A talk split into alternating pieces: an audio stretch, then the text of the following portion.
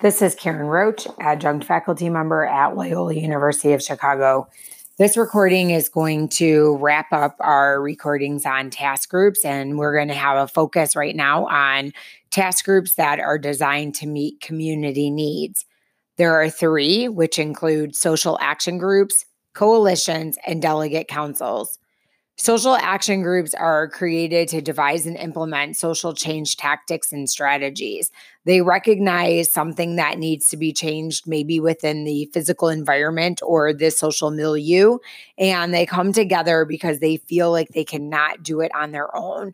So they devise these groups to be able to stand up and advocate for what is needed or necessary um, within the community or to obtain social justice it is really brought together by a perception of injustice, inequity, or a need for change.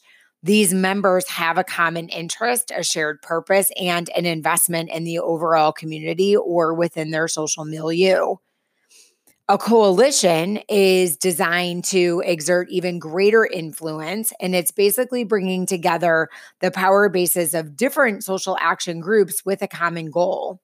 They find a consensus and partnership and they come about together for maximum influence to really drive change within the community or within the social milieu.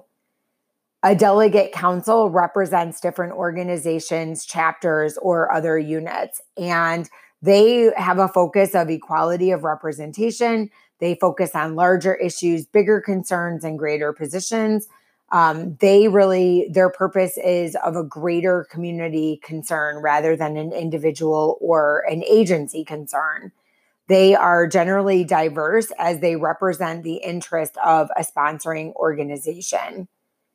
Overall social action groups coalitions and delegate councils are truly designed to bring about change within a community